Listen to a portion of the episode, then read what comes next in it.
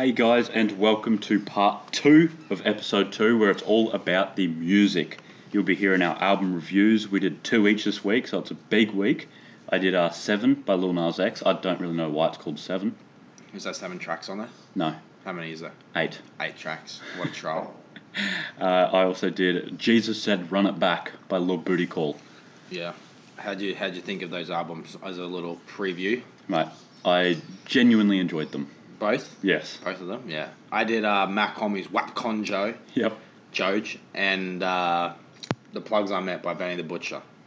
So I'm looking forward to reviewing them. I'm looking forward to hearing them. One got a higher score than the other, so they're not quite even. Okay. But they both do pull a 7 or higher. So ooh, nice. They're both quite good. And then after that, we've got a rap region. I did Atlanta. Be diving into the history of hip-hop in Atlanta. You did the Discog dive. Yeah, I did Earl Sweatshirt this week. He's got 4 albums, so yep. I'm going to look through them, and I'm going to give you 7 songs to sink your teeth into if you like what you hear. Or I'm sure a lot of you have already heard of Earl Sweatshirt, but you may not have known some stuff about this, and definitely his earlier projects, which were right at the start of the 10s, which is 9 years ago now. So. Yeah. Yeah, he's been around for back when he was a little baby, 16 years old. And then we've also got what do we call it? The Rap Song of the Year review. Rap Song of the Year, yeah. So we're reviewing 1980. What do we got this week? We got Kurtis Blow, The Breaks, and what's the other one? And Zulu Nation Throwdown by Afrika Bambaataa, Cosmic Force, and Zulu Nation. Is that it? Bambaataa or Bambaataa? How do you say it? I may have said Bambaataa, but I think it's Bambaataa. I don't know. Either way, but yeah, he's a legend. Yeah, and we're going to be reviewing him next week as well, actually. So yeah, in 1981. Yeah, he got 2 Rap Song of the Years. Yeah, that's impressive. Yep. All right, so do you want to go first? No, you go first on your album. All right, so I'll do Jesus Said Run It Back by Lil Booty Call first. Mm-hmm. The track order on Spotify does not correlate at all with the track order on Genius. Like, nothing is in the same order. Okay. So I'm going to base my review off of the Spotify order because that's what you hear when you listen to it. Sure. So going into Lil Booty Call's Jesus Said Run It Back, I expected quite a few memes. Right. You know, his name is Lil Booty Call. So, yeah, I expected a kind of like a little toenail kind of vibe. Mm-hmm. A little toenail. He's a funny legend. After listening to the first track, Band-Aid, I'm not so sure anymore. There's lines like, hella cuts and band-aids on my wrist, look at my face. But then he also has meme lines like, I don't need no ass up in my face to see the cake. Right. So like, he's sending me some mixed messages here. Hate Me is a track about a love-hate relationship that he has with a girl. He actually has a really nice voice, and the production he uses, it's more often than not a happy guitar melody with trap drums and some pretty loud 808s. It's actually a really nice contrast to like the deeper sort of stuff that he's talking about, especially with the sort of upbeat voice he has. He sounds a little bit like Ty Dolla $ign, especially on a song later on. I forget which it is, but yeah, I've written it in here. So far, he's more not meme than he is meme. Right. 777 has 2 features on it, Kuko and J.K. West. J.K. West. And this apparently surprised a lot of fans, as Booty Call doesn't collaborate very often. Okay. This is because other people aren't on the same wavelength, he has said in an interview before. He's woke, is he? He is. He's a bit woke, okay. They're both pretty good. I prefer Kuko. Like, he had the chorus, and he sounds a lot like Landon Cube. Mm-hmm. But it was another song about a girl. 18K, which I'm assuming stands for 18 Carats, has him collaborating with Juicy J, which really surprised me. Okay. You know, if he's a sad boy who doesn't collab much, what's Juicy J doing? What is he doing? The same thing he always does. Absolute banging tracks. It sounds the exact same as every other Juicy J song. It's not a bad song, though. Like, it's nothing new. It's just full of flexes, but the beat is guitar and piano with trap drums. And I haven't actually heard a flexing track over a relaxing beat before. Right, okay. Yeah, it's a nice sort of mix-up. And, yeah, like I said, Juicy J is just Juicy Day. Juicy J. Yeah, he doesn't really change much. Prescriptions is up next, and that actually features Gold Link. Gold Link, okay. Which is not what I expected, and he killed it. His voice sounded amazing over like the chill, low-key beat, and Booty Call legit sounds like Ty Dolla $ign on this. So this is the one. That's the one? Where it sounds like it. So I'm going to get it up now. What is it? Prescriptions. And I think he sings first. We'll have a look. But tell me it doesn't sound like Ty Dolla $ign. Yeah, sort of. Yeah. Like, I think Ty Dolla $ign's is a little bit deeper and smoother. Mm-hmm. Like, you can sort of tell that that's been auto-tuned. But, yeah, I legit thought...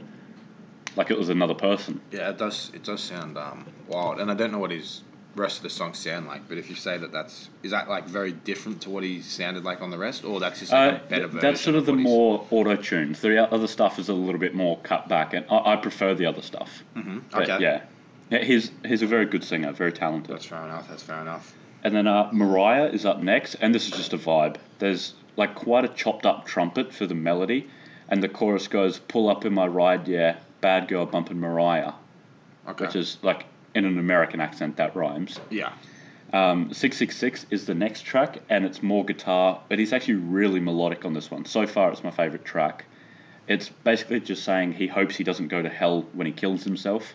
Okay. So definitely not a meme track. This sound like it's pretty serious topic. It is pretty serious topic. Mm-hmm. The first track though has. Oh, sorry, this track has the first meme line since the first track, though. Keep hatin', call it dick, because bitch it keep on coming. That's wild. So since the first track, this is like the fifth or sixth, that's the first meme line. Right. So it's, yeah, a few and far between. Right. When it gets cold is just Booty Call being a sad boy. He's asking for his dad to call him son. He hates it when he's saying he hates it when he pushes girls away, etc. But there's an instrumental at the end which has some more guitar and a small trumpet solo, which I did not expect. I Don't Fuck With You is up next. It's called I Don't on Spotify.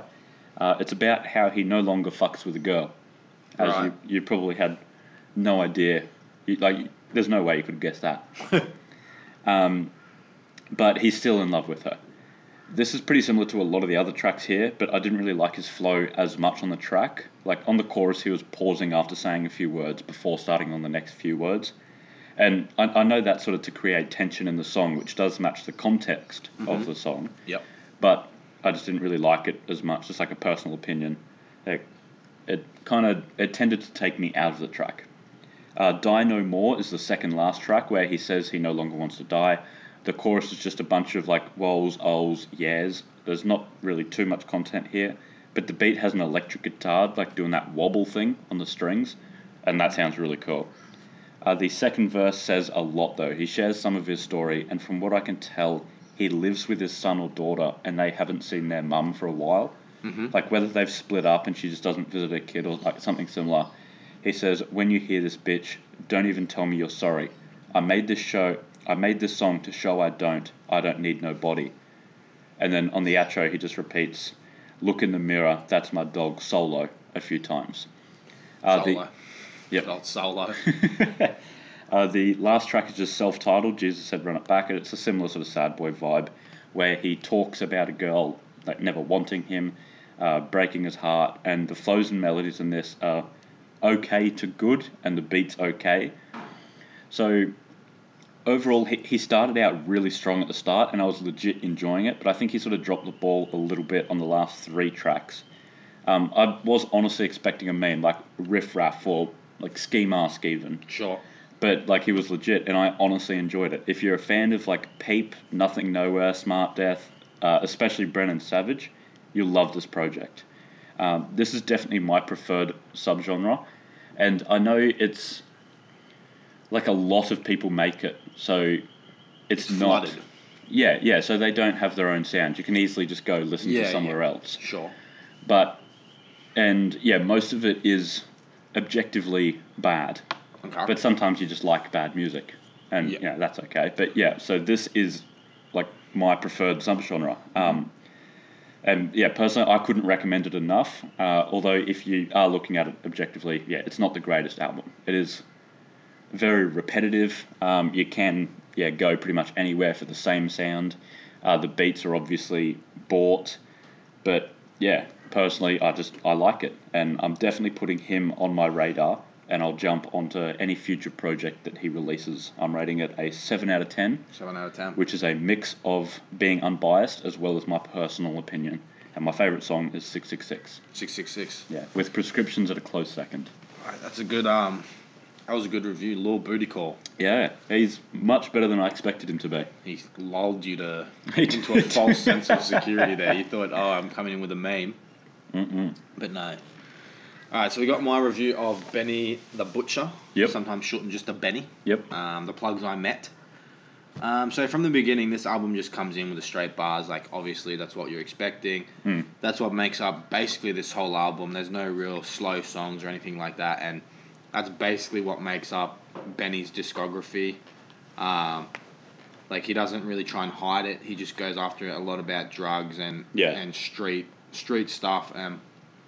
Although I'm always about the bars, like, it can get tiresome sometimes. Like, if you go too hard. Mm. And the first official song on the album featured Black Thought, who I think is the greatest writer in hip-hop history. Mm-hmm. One of the greatest lyricists of all time. He is very talented. I was a bit worried just because he is so lyrical that, like... Oh, that he, like, outshine Benny? Yeah, or they could just, like, fall into, like, the trap of just trying to, like, keep one-upping.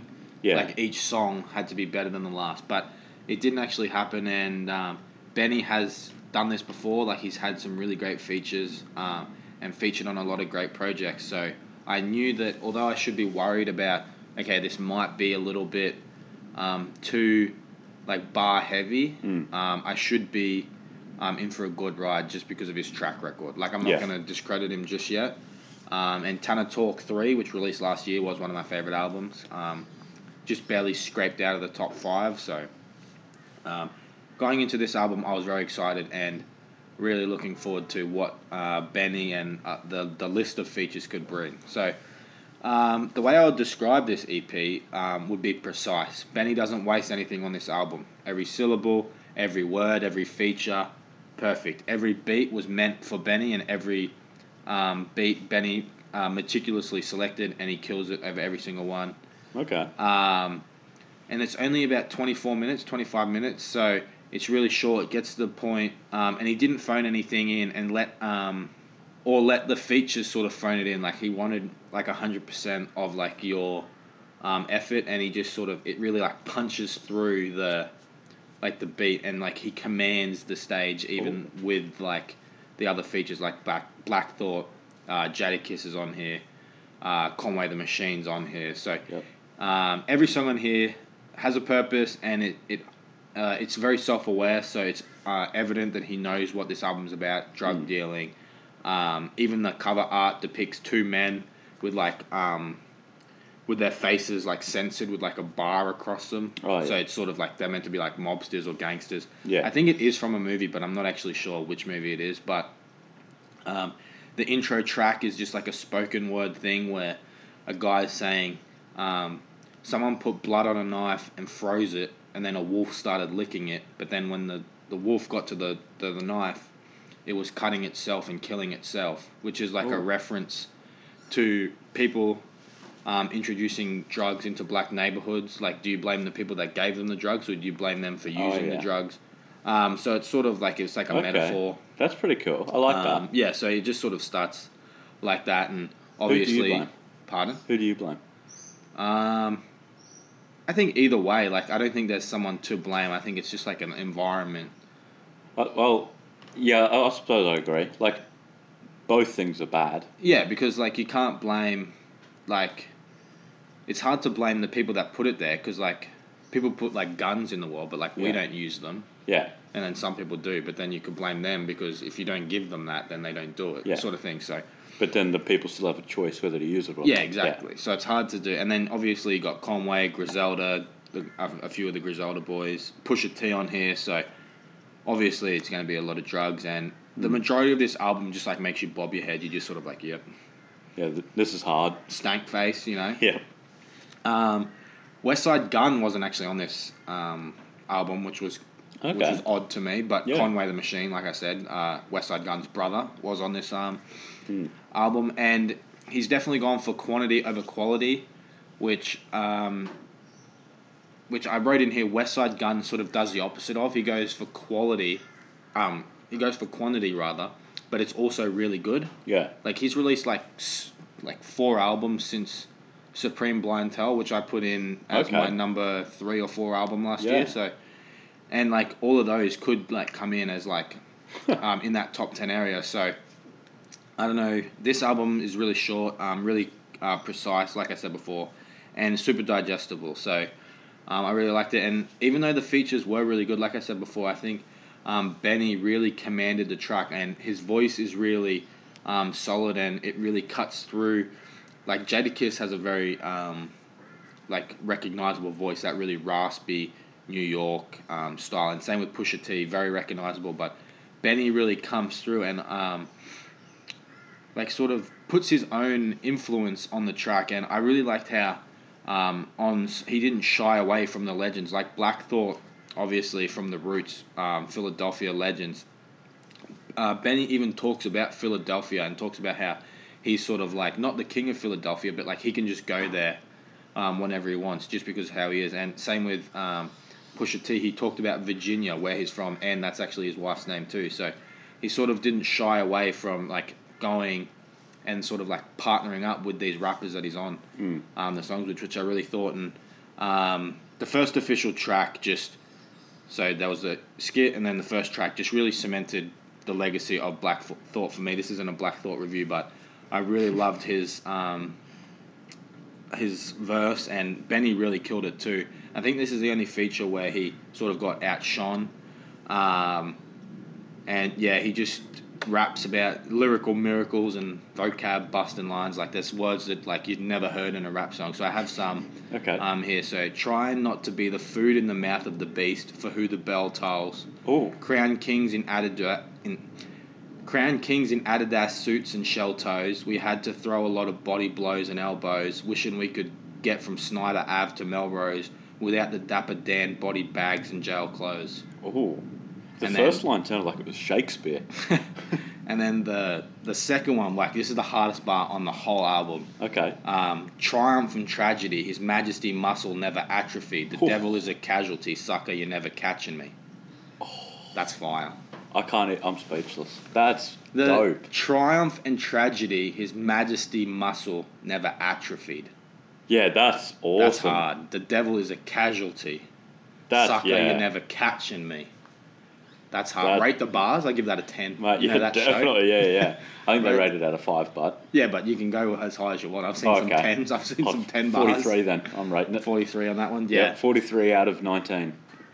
That's my score. Mate, that is a hard bar. And like that's just like one that I've picked out. Like you could just go through every single song. Oh, so that wasn't your like opinion of the hardest bar. Well, I think that's the hardest, but like you could go out and pick. But they're all like that. Yeah, you could go out and pick like a ton. That's impressive. Yeah. So I didn't really talk about this album too much. I just really talked about like the vibe of this album and how he set it up. But I think that Benny, because it's so short, I don't have much to break down as well, but Benny really goes in, and if you've heard Benny, if you've heard Westside Gunn and Conway the Machine, they're all related, I believe. I know Conway and Gunn are brothers, and I think Benny is cousins or something like that, nephews or something. Are they the Migos? Pardon? They're the Migos? Yeah, basically. But yeah, you know what they're about. They're from New York, and like they're really grimy street stuff, and Mac Homie, who I'm going to review later, actually is sort of in that same realm, a little bit more experimental than these guys. But yeah, this is just really hard bars, and I can't really give this album too much justice, like the way I want to say bars, because there's only a certain amount of bars you can tolerate, and bars can only get you so far. Like a whole bar album probably isn't going to get a 10. Yeah. Like you need a little bit of depth, which I think this album is lacking. In that sense, but if you just want to listen to it for bars, or if you just want to pick off like 3 or 4 songs out of like the 8 or 9, I think there is, definitely to come through. And like the production is on point, the tonal delivery and the cadence and the features are perfect. I love the Jadakiss feature. I love the Black Thought feature. Conway the Machine was really good. Overall, a really great album, but like I said, lacking depth. And once you listen maybe 3 or 4 times, if you're not into the bars, because bars can be hit or miss, I think, with people. Like, if you don't like street bars, like, you probably won't like this album. And I think that if you can break through that barrier, it's definitely worth it, because it's all killer, no filler. You're going to listen to the whole thing front to back every time. 24 minutes, easy to listen to. And it'll be rewarding for the listeners, just because when you hear it for the 5th time, you're going to pick up things that you didn't hear the first time. Like, I'm going to review Bandana by Madlib and Freddie Gibbs next week. And I actually heard a line that I didn't even hear the first 3 times I listened to it. And I was just like, well, I'm mentioning that on the show. Like, that line is a hard line. And there's sometimes, like, missed it, one line hits, and you're just spending, like, the next couple of lines going, ooh. Yeah. So then you miss the next couple of lines. Yeah. And I think if you're really into, like, bars, like, sort of like Eminem, Royce the 5'9", obviously Benny, and Conway and Westside Gunn and Mac Homie, Earl Sweatshirt, guys like that, you'll definitely like this album. And I think even if you don't like that sort of stuff, I think give this a chance, because you'll most likely really enjoy it. But there's moments on this where you'll be like, oh my god, like, he just said that, or like, how did he bend that word into that? And really good. I'm giving it a 7 out of 10, just because it's not really all that deep, and something that I probably won't come back to. Yeah, won't have it on my... No, I'll come back to it, but I won't have it on my end-of-year list. Oh, I had Tenor Talk 3. That made my top 10, but we only did top 5 on the show. Yeah. It was a little bit longer than this. This one is quite short, and it had a little bit more depth, but... Really great album, 7 out of 10. Definitely check it out. Give it a few listens, and if not, then it might not be for you anyway. So, that's that. You want to get on to your next review? Yeah. I'll do 7. I wish that did have Westside Gunn, though. Yeah. Or if Benny had Conway and Westside on the same track, that would be awesome. That's that would be a hard track there. Because I think out of the 3 of them, Westside has some of the best, like, ad-libs, like the doot-doot-doot-doot. Yeah, they're still in there, which is really good. But, the 18-wheeler with Pusha T is really good. Sunday School, Dirty Harry. There's 7 songs on this one, But so my favourite... was that an EP or an album? This was an EP, I think. Let me look. I still got that picture. Because I think it was as well. Because I know we did one of each, but I can't remember which one. Yeah, we each did one album and one EP. Let me go find that. Oh, wait, it'll be in the next one. So that was an EP, but the other one's even shorter, so I don't know how that one could come out with an EP as well. Yeah, but my favourite song is actually the last one, which is 5 to 50, so check that one out. But like I said before, except for the intro, which is a skip anyway, there's only 6 songs, and... any one of them could be on the top for me. So definitely a really good album, but lacking some depth and lacking some connectivity, because not everyone can relate to that. Yeah. And not everyone's like a bar nerd like we are. So go out and have a listen and let us know what you think on the socials. All right, I like it. All right, so jumping on to 7 by Lil Nas X. So you may remember him from chart-topping hits such as Old Town Road and Old Town Road Remix. He had a few Old Town Road remixes, wasn't there?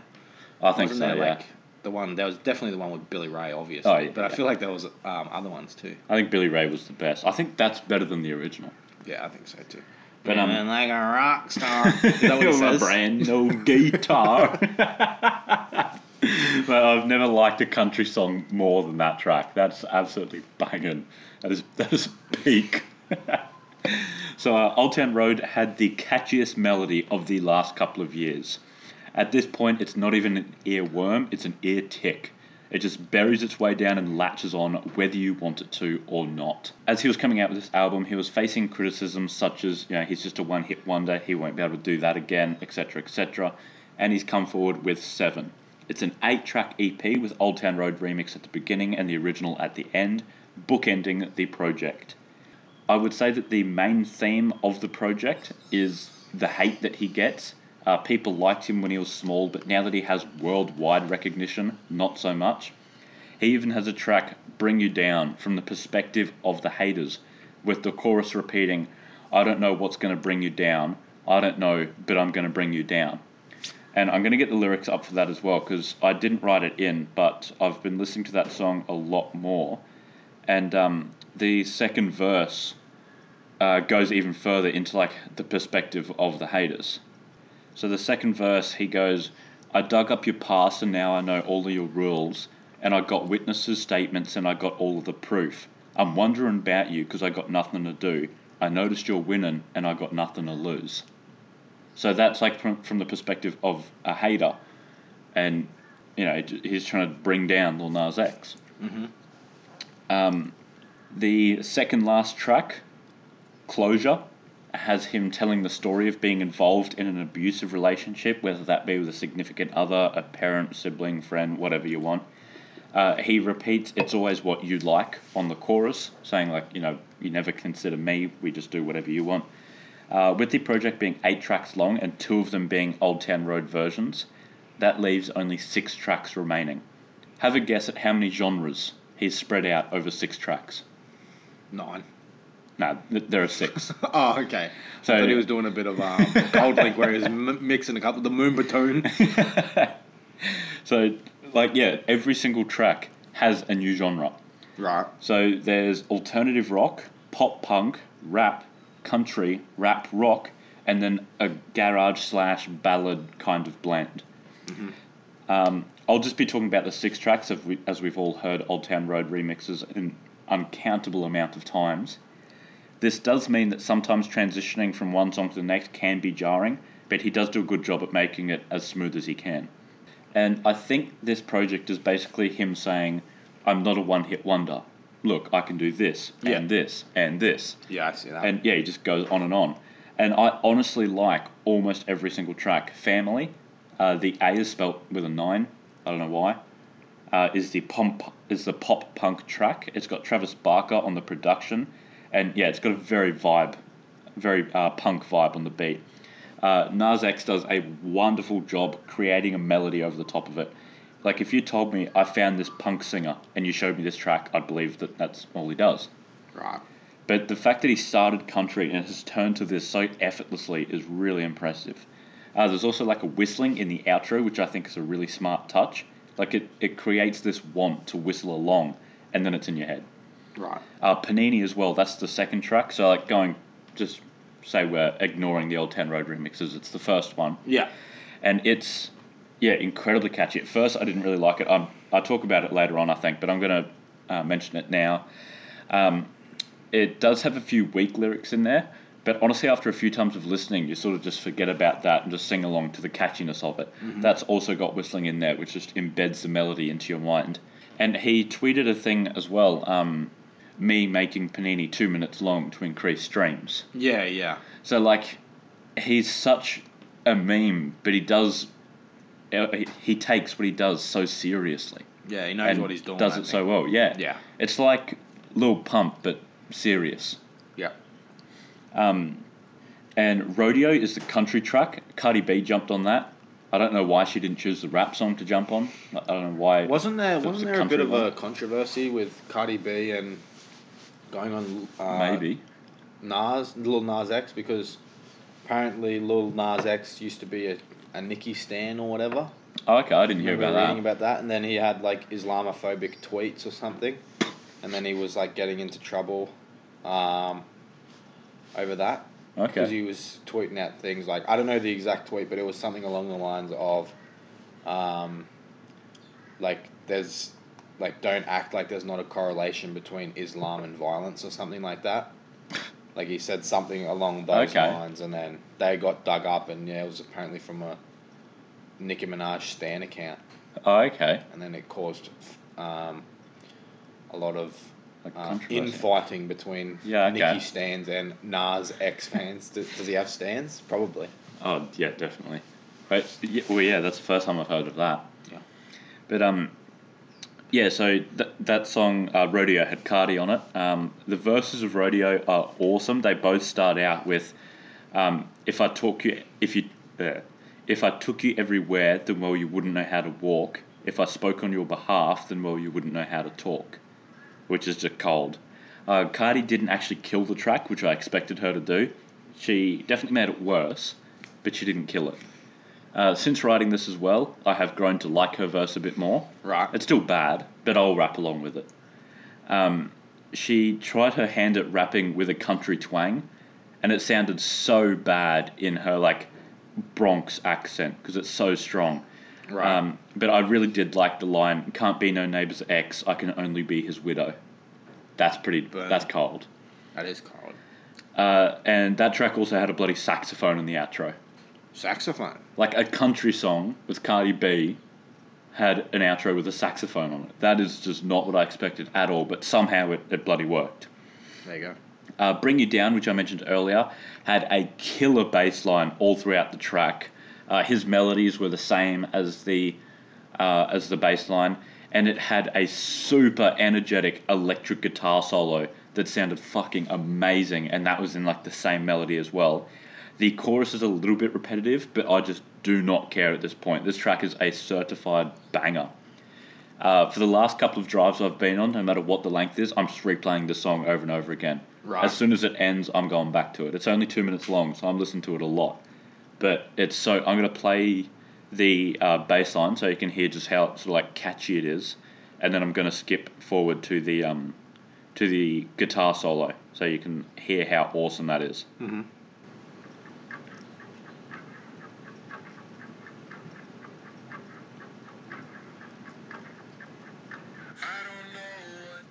So that's pretty catchy, and that's not sampled. He like made that as well. Oh, okay, yeah.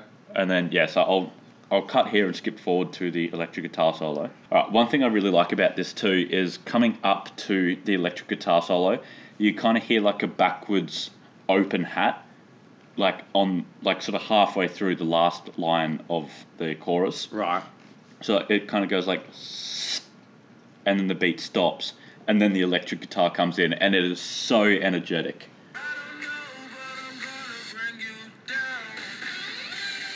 Yeah, that's pretty flying. Yeah. Like, this man does country. Yeah. And, like, about 12 other genres. So, that is just so... I love that track so much. Easily my favourite one. The tracks I weren't sold on, though, were Panini. That's named after the character from Chowder, not the bread. Okay. It's about someone sort of, like, smuggling him. Or not... I wrote smuggling. What's it called when you're... Smothering. That one. And like dragging him down, holding him back from the success that he's trying to chase. Right.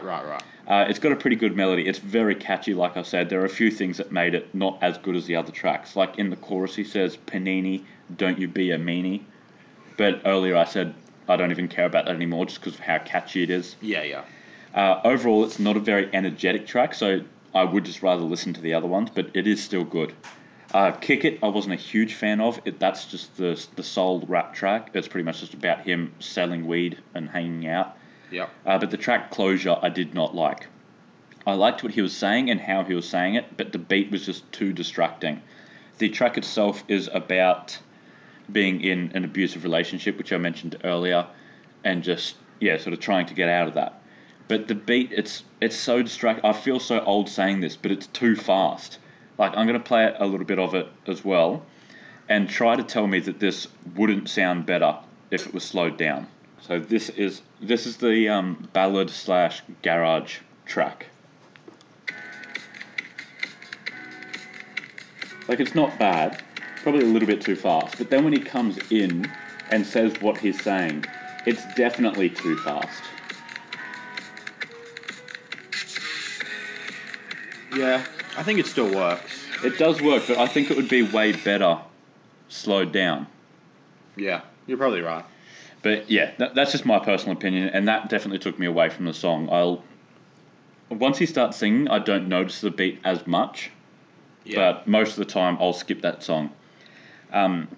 Overall, it is a legitimately good project. I went into both of my albums this week expecting to be memed, but I genuinely like both of them. Lil Nas X surprised me with this, and I'm really looking forward to any future projects he may be bringing out. Yep. And yeah, like I said, it definitely you can tell he's just sort of showing the diversity that he has, and he's not just a one-hit wonder that can do country / rap. You know, he can do everything. So I'm really looking forward to seeing which way he goes with it, like what he wants to do. And I honestly would prefer it if Post Malone went this way. Mm-hmm. Okay. But so you're saying Post Malone less than Lil Nas X? Yep. I think Post Malone and Lil Nas X need to jump on a song together. That would be lit. Surely that's going to happen, mate. I hope so. I know Post Malone does like Old Town Road. Post Malone and Young Thug have a song coming out soon. They do. Next week, I think, actually. Yeah, I'm keen for that. I don't know what it'll sound like, but I am keen to hear it. Yeah. But yeah, I legitimately like this. I didn't expect it to, and I'm really looking forward to seeing what he chooses to do in the future. My favourite song is Bring You Down, and I'm rating it an 8 out of 10. An 8 out of 10 for Old Town Road Boy. Yeah, which is definitely not what I expected to be rating it. There you go. So you gave a combined score of 15 today. Yes. 7 and an 8? Yep. That's pretty good. Oh, 7.5. So 15.5. Yeah. Oh, 15.5. There you go. All right, well, I got Wapcon Joj. Yep. Which I found out Mac Homie is from Haiti. Okay. So, well, he's Haiti American, so I don't know where he's actually born. And it means like you will feel or you will know. And okay. Joj is, I believe, Haitian for George, and there was a hurricane called Hurricane George, which wiped out a major part of Haiti in 2001. Yeah. It affected that area for a long time as well. So you will know George, which eventually turned into like a saying, which was like you'll get the consequences for your actions. Okay. So that's basically what that's referring to. I like that. Nick has a saying similar to that, and it's just the clown will bite back. The clown will bite back. Yeah. So if you're like being a jackass, karma will come back around. Like you'll feel what's coming. Right.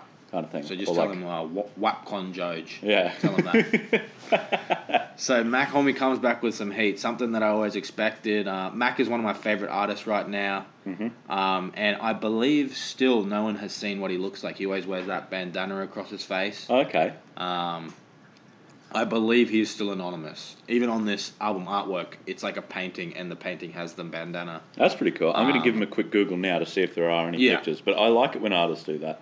Yeah, it's pretty cool. And this album really solidifies like him being like one of my favorites, and him being at the top of the rap game right now, even though he's like not known at all.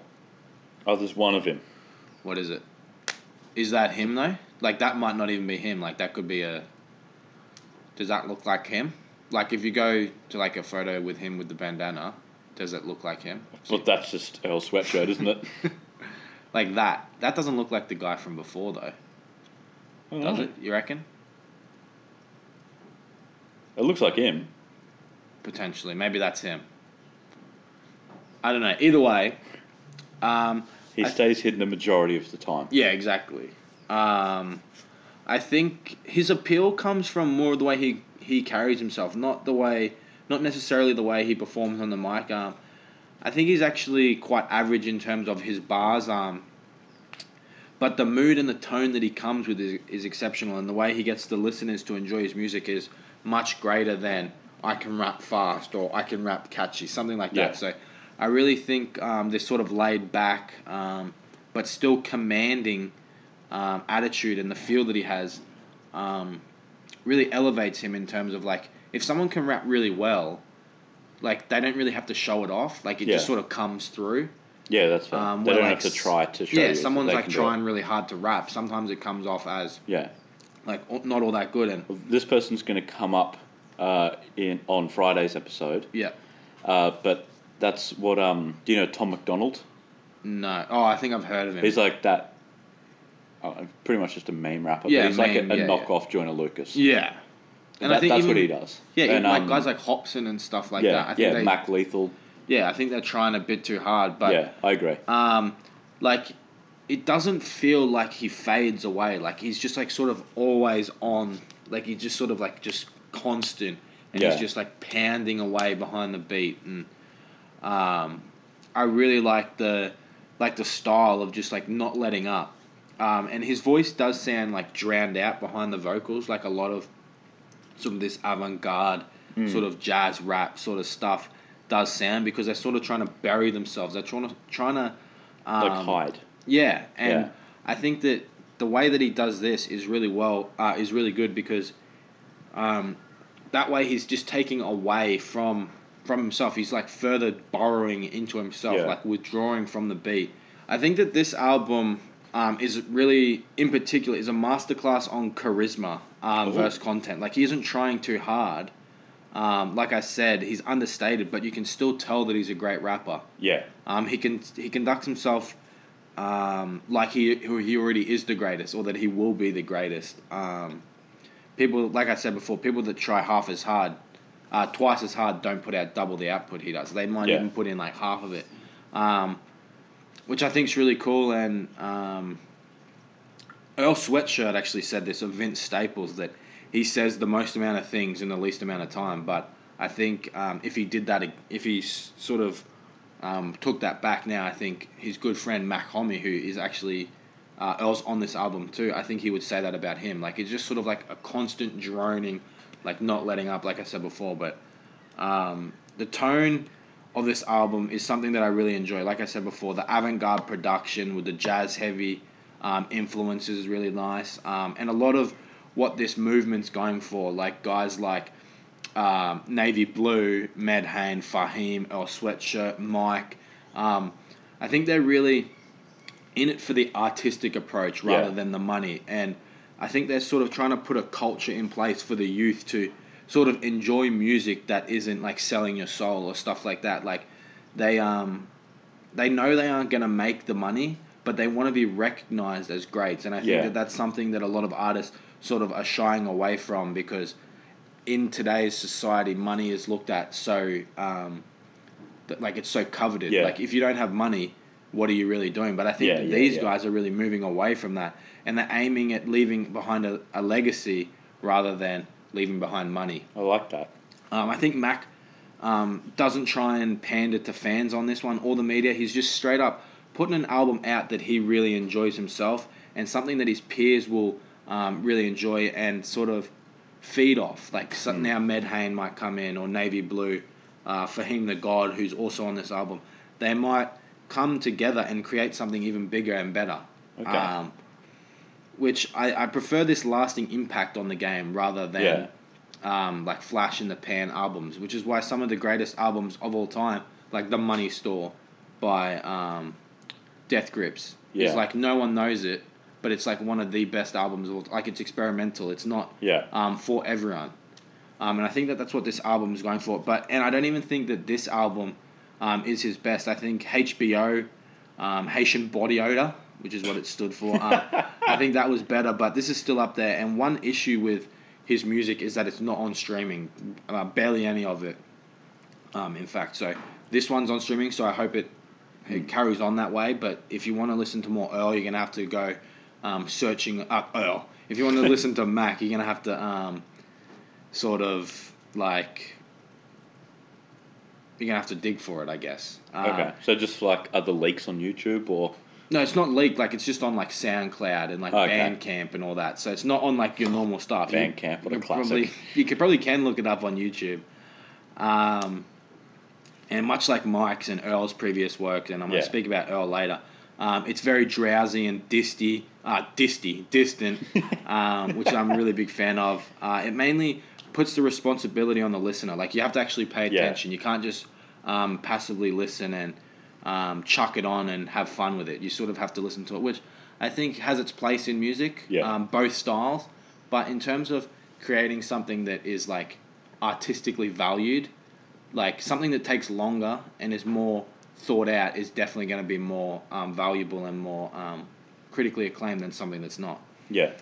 I really enjoyed the features on here. Earl was actually pretty mid. I didn't really like his feature too much, but Quell Chris, Fahim the God, and your favorite, I forget what his name is, your favorite pet or your favorite teacher, Droog, were all really good on this thing, and I really enjoyed them together. Obviously, he chose artists that are in a similar lane to him. Yeah. He didn't just go get like Chris Brown or Offset or something like that.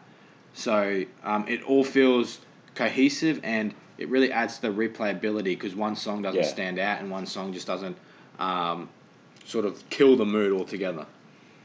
Like I said before, Mac is just not known at all. Yeah. When I went on to Genius to look up lyrics, he just it came up with this album. So I clicked on the album. It had all the songs, and I went to click on the song, and it just said error. And then when I went back, it just went all the way back to like not even his page. Like, he just went to the Genius homepage. I typed it in again. I was like, oh, maybe it was just a glitch. Did it for every song. None of the songs showed up. Okay. So you can't even find it. So it's not even like it says missing lyrics. Like, it just hasn't even been made yet. Yeah. Like, it's just like, I don't know. Like, I honestly have no idea what's going on with this album. And I said this last time when I did Wide Berth, which was a collab between Fahim the God and Mac Homie. They didn't have their lyrics on there either. Like, that one had lyrics, but they were missing, like, big chunks. It was only, like, slight little bits. But, yeah, it's a bit odd not being able to find them since he's, like, such a great rapper. But I did find some bars. Like, I obviously listened to some bars, so I wrote them down or I remembered them. So there were some bars that were obviously aimed at former Griselda label mates. If anyone doesn't know, Mac Homie used to be a part of Griselda Records. And then he left on sort of rocky terms. Yeah. He sort of was in a feud with Westside Gunn. And people believe that Benny the Butcher actually replaced him because Benny wasn't on it before Mac left. So some people say that. So we get lyrics like play stupid games, win stupid prizes, which is sort of like a little reference, which he repeats a bunch on the track Mozambique Drill, which has a really good feature from from Fahim the God rather, and a really great track, that one. That one's the second track of the album, I believe, and Fahim the God also is not a big fan of the Griselda Records either, and he does other jabs later on when he says, some people choose what they think over what's right, and that don't fly. Some people choose what they feel over what's real, and that's not right. Oh, I like that a lot. Little bars, little jabs here and there, but that's about the extent of the hatred between them. But I do know Westside Gunn has put a diss track out against Mac, and I know Fahim the God has put out a diss track against Westside Gunn as well, so a little bit of hatred going on there. But my favourite song on the album is Simbi. It really comes all together on that one. It really highlights the tape for me. Like, it sort of brings all the elements finally together. Like, you get the good beat, you get the good sort of chorus, and the verses on here are really good. It starts with a really cool skit at the beginning. He says, like, how long do you think it takes to become famous? And he's like, well, what do you mean famous? And then he's like, just famous. And he's like, 4 years. And then he's like, 6 years to get rich. And then he's talking about, like, well, when you become famous, you have to dress a certain way and you have to hang with the right people. And I think that was really cool because I don't think Mac Homie is any of that. I think he's been rapping for longer than 4 years. Yeah. And he's not famous and he doesn't dress a certain way. And, like, you don't even know what he looks like, really. Comes in over a really smooth instrumental, and his bars are really nice on this one. Overall, I think this is just a masterclass of how to pack an album full of unique, soulful and thoughtful lyrics, bars, and just the whole package is really good on this one, and definitely has a tremendous appeal if you like the avant-garde experimental music a la Earl Sweatshirt, even though this guy sort of preceded him. What's the one before it? Anteceded? Came before Earl. Yeah.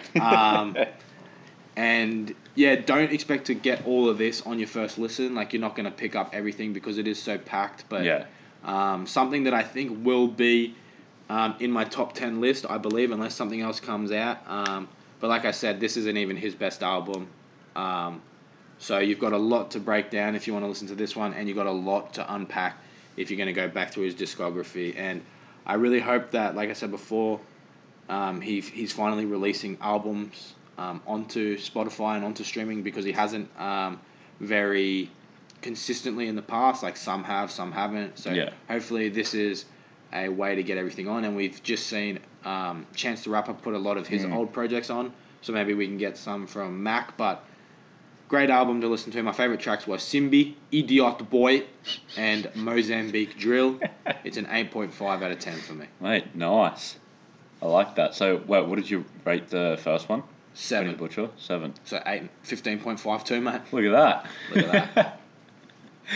All right, well, you want to move on to the rap song of the year? Yep, let's do it. So we got this week, we have Zulu Nation Throwdown by Afrika Bambaataa and the Boys. And I think there's some girls in there actually too. And The Breaks by Kurtis Blow. Which one do you want to start with? Oh, do you want to do The Breaks first? Okay, go for it. All right. So the first rap single to be certified gold. Yep, this one was the first... first of a lot of things, actually. I wrote in here... what did I write? He was the first to sign to a record label, hip-hop artist. He was... What else did I have? He made the first ever album, hip-hop album. Okay, I didn't know that. And he was the first rapper to be managed by Russell Simmons, who went on to co-found Def Jam Records. Yeah. Worked with Jay-Z, Kanye West, Rihanna, Justin Bieber. Oh, that's pretty cool. So he's like the OG rapper. Yeah. Even though we had Sugar Hill Gang last week. This is like the first guy to really pop he's like off. The Kanye West of the old 80s. School. I think this genre is actually called super old school, I believe. Okay. I think like old school like 90s. Yeah, like that onwards. Yeah. Yeah, I would agree. Yeah. I think I read that somewhere that there is a genre like super old school. Okay. So I don't know when that starts, but like it definitely has a different sound too. Like even like the 85s and onwards, I think. Yeah. Like, up. So. Yeah, really influential guy, old Kurtis Blow was. It took him 7 months to be certified gold, which is actually a fairly long time. Like, he released it literally on the first day of 1980. 1st of January. Yep. Mate, what a beast. And, it only got its gold certification in August. It was also the second rap single to make it into the top 100. There you go. Peaking it at number 87. Yep. It's almost 8 minutes long.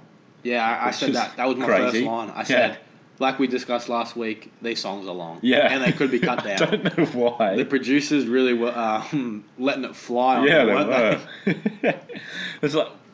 There's like 40 seconds of just beat every now and then. Yeah, like that's what I said too. Like the dead time on this was a bit crazy. But like we said, we're in the infancy of rap and they're sort of progressing away from disco, sort of like that house type music. Yeah, so it's weird to have vocals on the track to begin with. Yeah, exactly. So, and it's pretty much just about the things that go wrong in life, this track. Yeah, the breaks. Yep, the breaks. But sometimes the breaks can be a good thing as well. Yep, but he's got like... if someone... Like, he uses a lot of homophones. Yep. Which I think is what they're called. Homophones. Yep. Did I say homophones? Yeah, homophones. Like, if someone, catches a tough break. Yeah. The brakes on a car. Yep. Brakes to being a superstar. The brakes in the beat that's playing right now. And, just pretty much every single way that the word break can be used, he's used it here. This track it's got a very groovy beat. Yes. And obviously being only a year after the first hip-hop song, it's still very much about the sort of dancey disco music that would play at like a party. It's got a great bass line. I actually really enjoyed that bass line. It's been sampled over and over again, including on the Grand Theft Auto Vice City soundtrack. Oh, there you go, mate. Which I thought was pretty cool. I tried listening... to the song that they sampled in the soundtrack, but it's like 180 songs. I wasn't going to go through all of them trying to find this bass line. Yeah. It is definitely a song that would be good to listen to live. Like, I would go and see a Kurtis Blow concert if he promises to play this. Yeah, and one thing I wrote here too is this was the first ever rap song to incorporate a chorus. Yeah. Which is really cool. And like that staying, like that repeated phrase, that's the breaks, the breaks, you know what I mean? So, and I wrote, I like to think that Lil Pump studied Kurtis Blow when he said Future Gang. Because I believe Kurtis used the words the breaks. Well, not him. I think it was the backing. I think it was like 85 times or something. Okay. So how many times was Gucci Gang said? Probably more than that. Yeah, more than that. I like to think Lil Pump is a scholar. And he's gone back and he's like, one of the first ever. Studying the roots. Recreated. I like that. Yeah. I also really liked the how he incorporates the audience. So he goes like, you in the blue, raise your hands. Yeah. Like, you in the red dress. Yeah. Do the dance. Something like that. And, like, I really like that. And you could listen to this for the first time and join in. Yeah. Like, it's that easy to, like, catch on to. It's very catchy. Yeah. Yeah, I think it's a beautifully crafted track, and it was definitely meant to help hip-hop break into the mainstream. The breaks. Yep, break into like, it. That's definitely what I think he's going for, and something that I picked up on was this is, like, meticulously structured. Yeah. Like, he knows what he's doing. He's putting the chorus in. He's putting, like, that yeah. Yeah, he's done the hard work. Phrase. And last week, I think Sugar Hill Gang and the Winley sisters, I think that they were more freestyling. Like, they were just, like, coming off the top. Yeah, which I think is what they would have done, because MCing is that. So they would have just done that, whereas this is definitely written. Yeah, and I think that that's sort of, like, where we see it. Like, this song is infinitely better than the last two last week, I think. Like, this song is, like, on another level. Yeah. And it just sort of crazy, like, the evolution was that quick. Yeah. And I'm glad that, like, this song had, like, a chorus, because, like, we don't know how far behind we would have been if it just continued to just be freestyling, you know what I mean? Yeah. Like, someone would have eventually come up with choruses because, yeah, like, but we could still be in, like, 98 of hip-hop. Yeah, right exactly. Now. Like, the choruses obviously were around from, like, pop music and sort of stuff like that. But, like, we didn't have it in hip-hop because, like, that is sort of incorporating, like, pop, which I think hip-hop was trying to move away from. But it gave us, like, a structure. And now songs without choruses, like, it can go two ways. It's really good because it's, like, a solid verse. Yeah. Like, people sort of come in, like, you know, like, the bars. Yeah. Or it just doesn't chart. Like, charting rap songs, there's basically none that don't have a chorus. Yeah. Which, obviously, charting doesn't correlate to success, but, like, you can either go two ways. It's a pretty big part of it, yeah. Yeah, so I really enjoyed this one, and do you want to move on to Zulu Nation? Yeah, I'll move on to Zulu Nation. All right. Which I think was my favourite out of the two, Zulu Nation. You think so? Yeah, Zulu Nation Throwdown. Even the name, I like how... That is a cool name, I will admit that. Throwdown, that's lit. Yeah, no, I like the Zulu Nation part. I just like the word Zulu. Yeah, that is pretty cool. And my favourite song of the year so far is Zulu Screams. Yep. By Goldlink. But this song also is just like a very advanced form of what we reviewed last week. Like, this one, again, is still miles better than both. Yeah. Afrika Bambaataa, very... talented producer. Yeah. If you don't believe in evolution, listen to the Sugar Hill Gang and then this. It happened in a year. Evolution is real. Yeah. I actually think that this is weaker. Okay. Than the breaks. I think the breaks sort of both in terms of influence. I think the breaks was much more influential. Yeah. And I just think that that one, like you said before, it just like got into the mainstream a lot faster. And I think that without the breaks, I don't every single time anywhere. You say the breaks, I'm hearing it like, that's the breaks. Yeah, exactly. It's so catchy. Like, I think that sort of started like a movement almost. Yeah.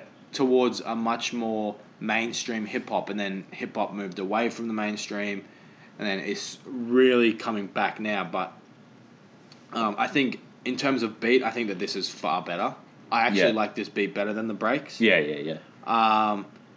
And the break in between, like the talk, like the rapping, is quite boring because this one still has that again.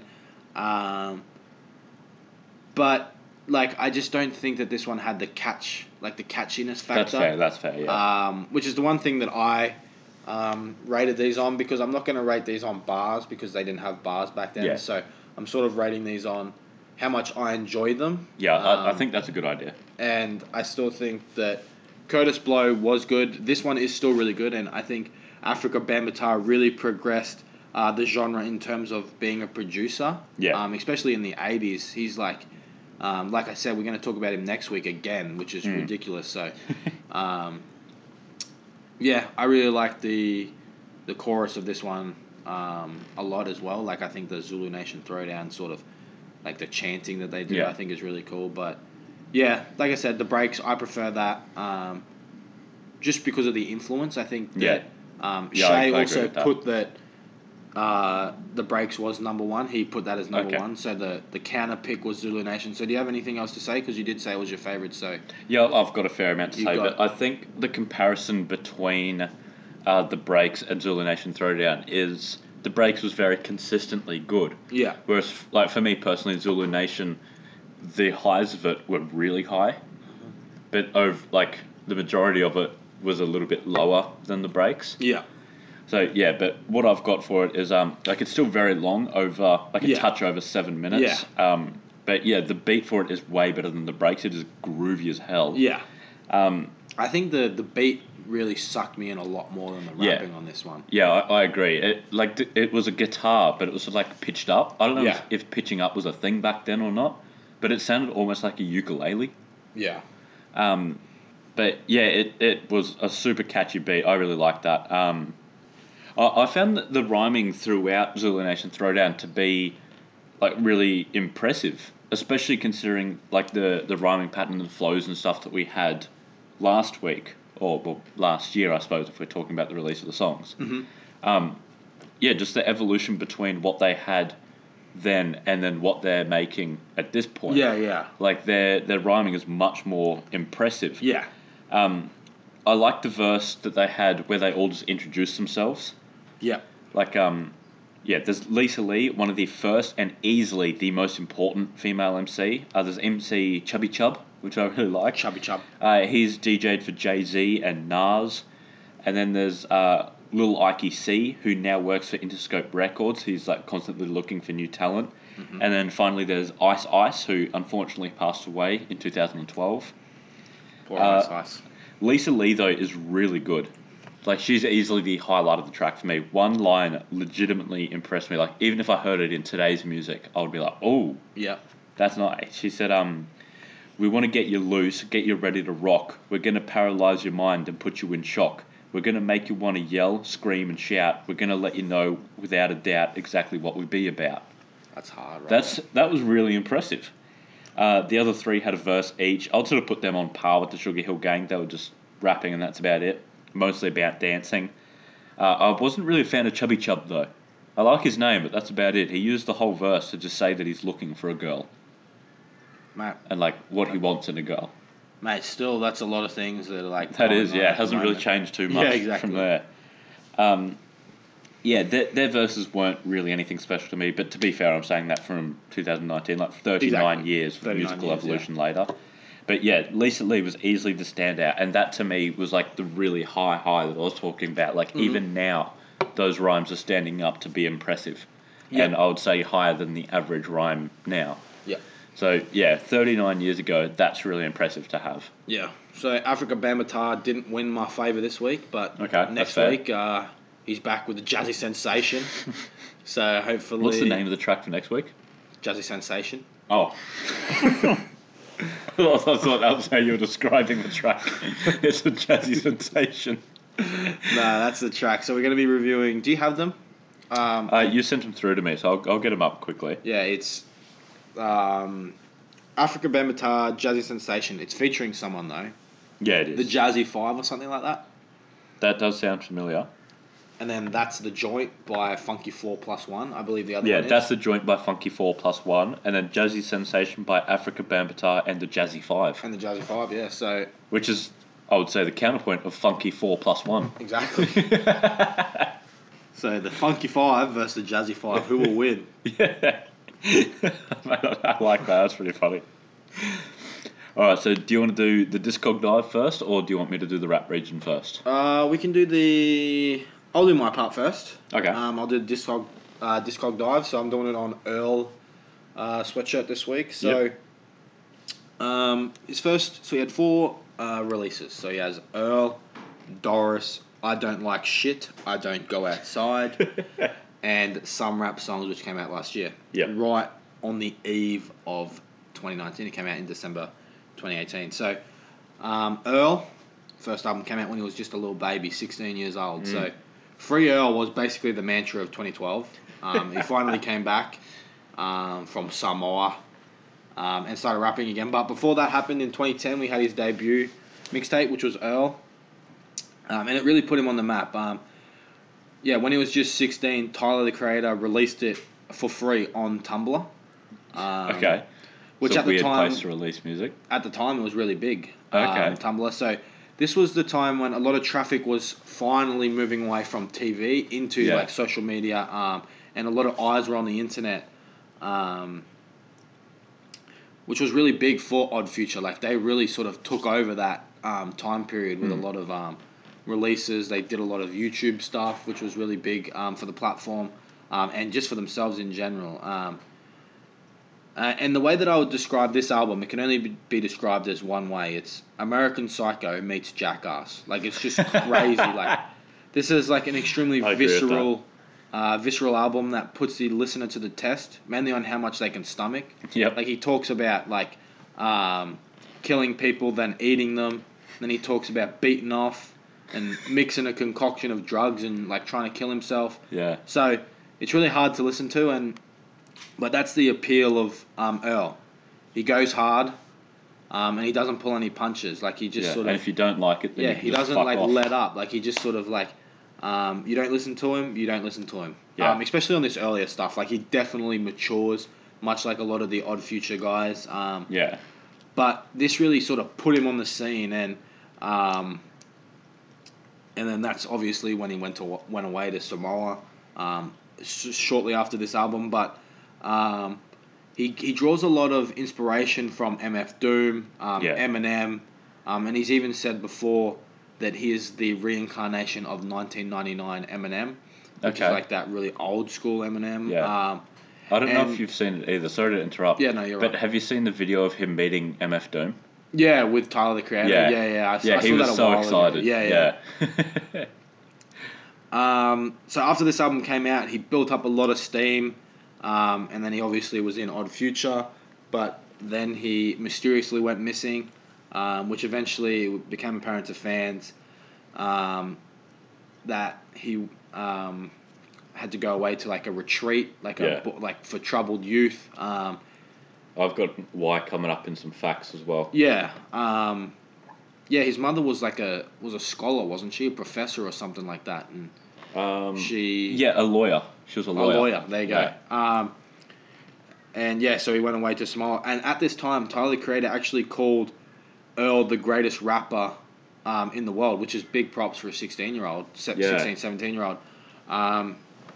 So I'm gonna put, like we did last week, 7 songs to listen to, so essential Earl tracks. Yep. I'm only going to pick one from this album.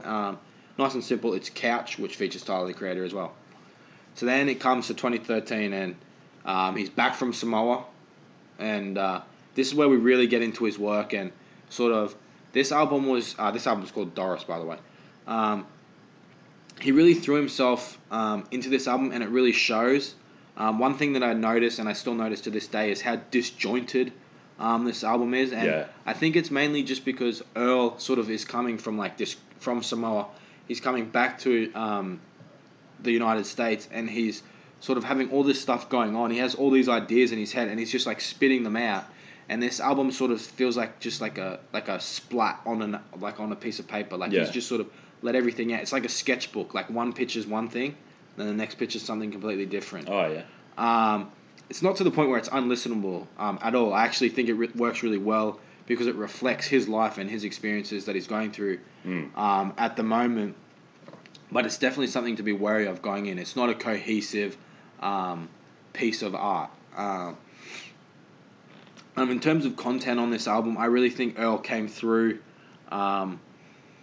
with some really dense lyricism and some really packed bars, like very sample heavy, very very upbeat. This one's quite upbeat compared to his later stuff. And I really like the production from Bad Bad Not Good. Earl produces on this, I believe. Pharrell is on this album. I think there's a bunch of moody beats, but there's also a bunch of like the upbeat stuff, like the ones with Frank Ocean, and the one with Vince Staples on here. I think are really interesting beats and pack a lot of character and weight in them. I actually picked 3 songs from this album to put into my final. So I got Horse, which is the one with Bad Bad Not Good. Hive, which is with Vince Staples, which I think is my favourite rap song of all time. And it has my favourite verse of all time on it. shout out to Vince Staples, a great rapper. The way he says Auschwitz really works well with the line. And Sunday, which features Frank Ocean. Some really great features on this album as a whole. And yeah, definitely one. If you want to start with an Earl project, I would probably say this one. And then maybe progress into I Don't Like Shit, I Don't Go Outside. And then his newer one. Because Earl, the debut sort of was just like a throwaway. Like he was just sort of putting it out there. It wasn't really related to anything. And this stuff onwards is like really like put together music. And I one of my favorite lines of all time in hip hop comes in the song Hive by Earl. He says, "So here I sit, I in the pyramid. God spit it like it's truth serum in that beer, and then whoosh, disappear again, reappear bearded on top of the leer, staring it into the kid's ear again." That is dope. That's cold. I can just imagine that in Earl's voice as well, and it sounds so much better. Yeah, that's cold. So that's 3 from this album. All right, let's move on to I Don't Like Shit, I Don't Go Outside now. No prizes for guessing what this album is about. Which I think this is where the where he sort of finds himself. Like this is where he sort of looks at who he is as a man. He's a little bit older now. I think he's about 21, 22 at this point. So he still is young. He's only like 24 or 25 now, I believe. And he's got 4 albums under his belt. But I believe this is where he starts his career again. Like this is where he really finds himself. And this is where he opens up about his life and his like sort of his quirky personality and his withdrawn, sullen nature. He even said in an interview that he started to sound like himself on this album again. And he, even though he said Doris was cool and a good album, he doubted it upon release because it didn't sound like him. And this is where he sort of finds himself. And that obviously comes through even from the first track, Huey. You can tell that this is like actual serious stuff. Like he's moving away from that immaturity. We do get some lines here and there, but this is where like he really buckles down and he picks his lane as an artist, and he does diverge again in his newest album. But you can see like the groundwork that he's laid that's going to come up later in his life. It's very lo-fi, very sad boy vibes. Obviously, you're getting that with a song called I Don't Like Shit, I Don't Go Outside. It's obviously very... introverted. Yes. Yeah. I just really liked it... how he just sort of, like I said last week with Gold Link, he doesn't live up to what came before him. Like, just because he raps like this on a certain way on Earl and like this on a certain way on Doris, he doesn't care. He comes with what he wants to come with. Yeah. And you listen to it or you don't listen to it. He's singing, he's basically talking on something like so slowed down and like the tempo is brought all the way down to like a standstill. And I think he does this just because that's how he wants to communicate it. If something needs to be communicated in like an up-tempo way, he's going to communicate it like that. Yeah. Like sometimes you get guys rapping about like their personality and like wanting to self-harm and stuff, like super fast-paced where it's more suited to a much more personal, slower tone. And I think that's what Earl does really well, that sort of dreary, drab sort of vibe that he goes for. And one thing that I really enjoy about this is Odd Future sort of really diverted away from what they were doing. I spoke about this on my Igor album review, which I did give a 10. I don't know if Tyler the Creator releases Flower Boy or Igor in that sense if it wasn't for this, because Earl has radically moved away from what he's like the rape and the killing and the eating that he did before. To now this, does Tyler the Creator go down that same route if he has Earl sort of like egging him on to continue doing the immature stuff? So I don't know what happens, but I really enjoy this progression that we see on I Don't Like Shit, I Don't Go Outside. So then I sort of had like a little analogy. So Earl was him coming out. That was him sort of becoming a rapper. Doris was the triumphant return from the isolation. Mm-hmm. And then this was him finding himself. Yeah. He didn't care about how his fans perceived him. He just wanted to put out an album that was him. Yeah. And I think that's what he did here really well. And I have 2 songs from this, so it means I only have one for my last song, some rap songs, which a lot of you have probably already heard. So I'm only going to give that one once. But from this one, we got Mantra and Grief, two really great albums. And Earl produced every track bar one on this, and it really shows with the mood and tone setting. So some rap songs. Last one, I'm just going to go over this one really quick because I did already give it a starter pack on the other show. And it's fairly new, so I'm not going to go over it too much. But this is my favorite Earl project. I really enjoyed it. I didn't actually like it the first time listening to it. I even texted you and said I didn't like it. Yeah. But giving it a few listens, I really did like it, and it was one of my favorites last year. But I could only listen to it for about a week before we made our list, so I didn't end up going with it in my list. But yeah, he's just trying to evoke emotions and going for that avant-garde, very, very, very sample-heavy. He's chucking on loops that he's never done before. It reminds me of Madlib in the early 2000s, so like Jay Dilla as well with Dilla's Donuts. He flows very differently on this thing, but you can see where he's sort of taking the groundwork for I Don't Like Shit, and he's sort of like layering it in here. He's talking about himself more. He's talking about his relationships with his family, which may have never happened if I Don't Like Shit didn't get the acclaim that it did, because at first he was a bit worried how it would be perceived. Like, he didn't care. He was going to put it out there anyway. But if that didn't go well, would we get this album? I don't know. Yeah. And if you're looking for evolution of an artist, which I always am, I think if you stay stagnant, you're going to lose interest quite fast. And this one and Earl Sweatshirt, much like I've said before with Mac Miller, evolution is like perfect for this guy. Like, it's like better every album and something new every album. And yeah, really great album. And my favorite of the bunch, my song for this one's going to be Cold Summers. So my essentials list, I'm going to just name them all again. Couch, Sunday, Hive, Horse, Mantra, Grief, and Cold Summers. Right. That's a pretty solid list. There you go. Well, yeah, I've got some facts about old mate Earl. Mm-hmm. His dad was a poet. Yes, and I think Earl is much more of a poet than a rapper, actually. Especially on his later stuff. Like, just because it's over a rap beat and he's sort of labelled as a rapper, I think he's much more of a poet than anything else. Yeah, I do agree. But I know he doesn't like it when you talk about his dad or compare him to his dad. Yeah, he even he did actually speak about his dad on the previous album, saying that he looks like his dad and his mum doesn't like it. Yeah, something along those lines. But yeah, his dad's name is, I may butcher this, Kiara Petse. Right. I don't know his dad's name. It's spelt pretty crazy, and his mum's name is Cheryl. Cheryl.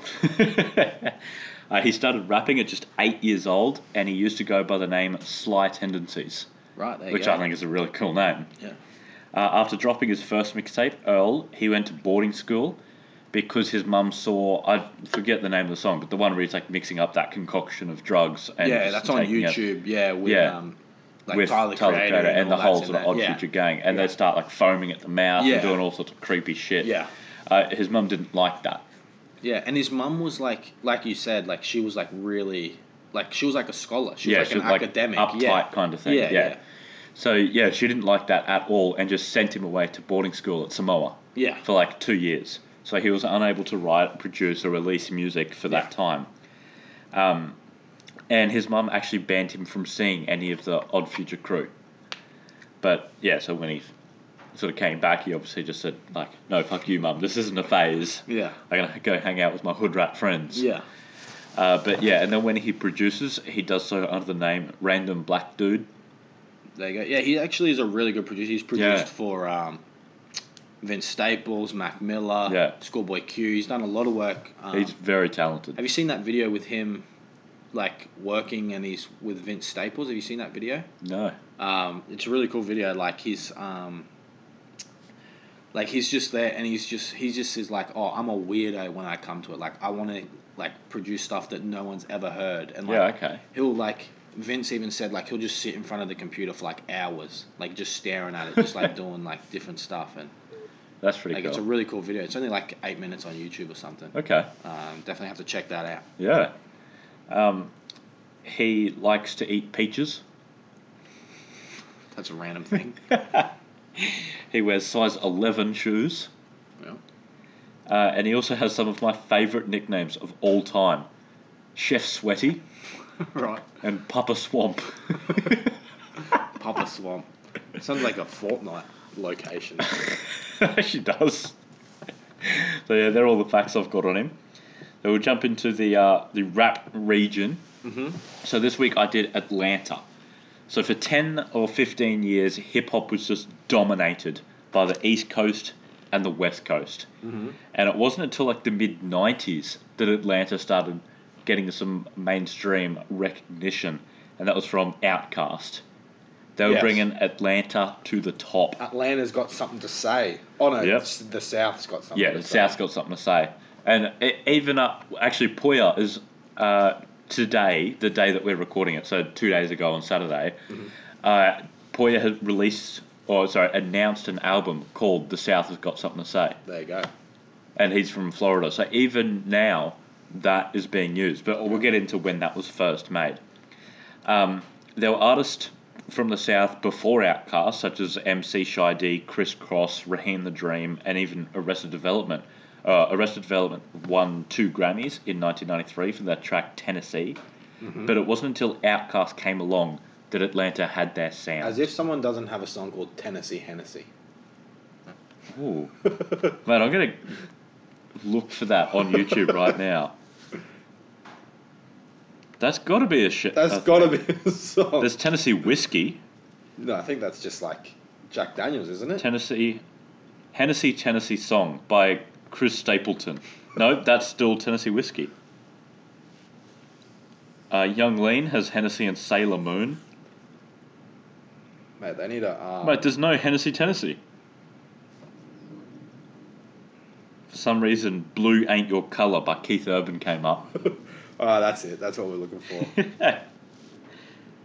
No, that's wild. But, it wasn't until OutKast came up that Atlanta had their sound. And it was pretty much a direct opposite of the gangster rap that was dominating the scene from Tupac on the West and Biggie on the East. Mm-hmm. When OutKast won Best New Rap Group at the Source Awards, they were heavily booed. It was a very... Source. Hey? Don't get lost in the sauce. That's all they should have set up there. It was a very New York-heavy crowd. So, yeah, obviously the South wasn't liked in the mainstream at that point, so they were booed a lot. And then Andre 3K took to the mic and called everyone closed-minded and said the South has something to say. Yep. Over the next few years, more and more artists from the South started coming up. Record labels started appearing down there. Big ones too. There was LA Face, who was a part of Sony Music Entertainment, who we all knew were huge in the early 2000s.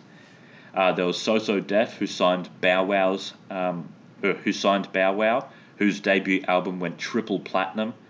Other artists such as T.I., TLC, B.O.B. and Usher, who were still around, started emerging. Usher isn't from Atlanta specifically, but he is from the South. And he helped promote Atlanta's style in his come up. In the early 2000s, Eastside Boys and especially Lil Jon just popped off with crunk music, a very fast-paced, bass-heavy, party-focused genre, which really was Atlanta's first dip into pop culture. Yeah. By Usher, Lil Jon, and Ludacris topped at number 2. On the Hot 100.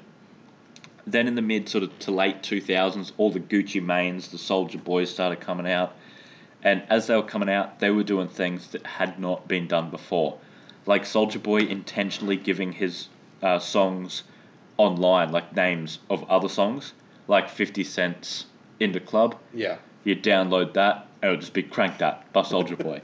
Like no one had done that. That's a genius move. Yeah, it was annoying as shit because. I used to use, like, LimeWire as well back in, like, grade 6 or whatever. Yeah. So that happened to me a few times, and it was annoying. But that was just revolutionary. It was incredibly smart. And it brought a lot of attention to Atlanta when they were talking about that. Atlanta in the early 2010s really started sprouting new talent. We now have like 2 Chainz, Future, Young Thug, Gunna, Migos. Like, that's already a pretty good list there. Yeah. But they're all like in the same sort of genre of like mumble / pop rap. But like, not saying it's a bad thing, but Atlanta can do more than that. They also birthed Earth Gang, CeeLo Green, Race Ramirez, Lil Nas X, I Love McConan, Waka Flocka Flame, and Jid. Designer, who was even born in New York, very obviously copies a style that originated from Atlanta. While at that point of him like copying that, he hadn't even set foot in the state yet. Some of the biggest producers came out of Atlanta, such as Southside and Sunny Digital. Mm-hmm. And I think we're only just coming out of Atlanta's peak now. I think it's starting to sort of open up to everywhere. Like, no matter where you come from, you can do someone else's sound. Yeah. You know, yeah. It's very multicultural, I guess you could say, at the moment. So, yeah, I think we're only just coming out. I would say, like, the late sort of, also the early 2010s was Atlanta's peak. One thing rap is most known for is slang, which is just injected into songs, usually as ad-libs. Slang that originated in Atlanta includes some of the biggest slang that is still used right now. Dab, skrr, brr, cake, and I think the biggest one, trap. Trap, yep. Whether that be the genre of trap, whether that be a trap house, it was Atlanta that birthed that word. The history of ad-libs come from a hype man at a hip-hop concert. You know, they would just be up there on stage and repeat, like, the last word of the line. However, in the studio, there's no hype man, so the artist does it. And it would stay that way for a while, just repeating, like, the last word or couple of words at the end of each line, until rappers such as the Migos or Gucci Mane or even Rich Homie Quan came out and started making up words or even creating slang from them. Yeah, exactly. They'd include phrases that had nothing to do with the line, like almost as if they were their own line. But I think the biggest claim to fame that Atlanta has would be the birth of Chicago. Yeah. There's no doubt that one of the biggest contributors towards Chicago's success in the mainstream is Kanye, who was born in Atlanta. Yep. So, really, with no Atlanta, there would be no Chicago. There you go. But no, I'm a pretty big fan of Atlanta's music. I think it's a vibe. It's music to get amped up to. Get crunk to. Yep, exactly. It's hype music. And I think when I first came into rap, that's sort of the music I was coming off of. I was coming off of like electronic trap, dubstep, that kind of stuff. The stuff you listen to at parties. Yeah. So when I first started listening to hip-hop, I would listen to hip-hop you'd listen to at parties. So, yeah, Atlanta was sort of my... starting point? Yeah, my starting point in listening to hip-hop. There you go. Yeah. Well, that was a long-ass episode, our longest one yet.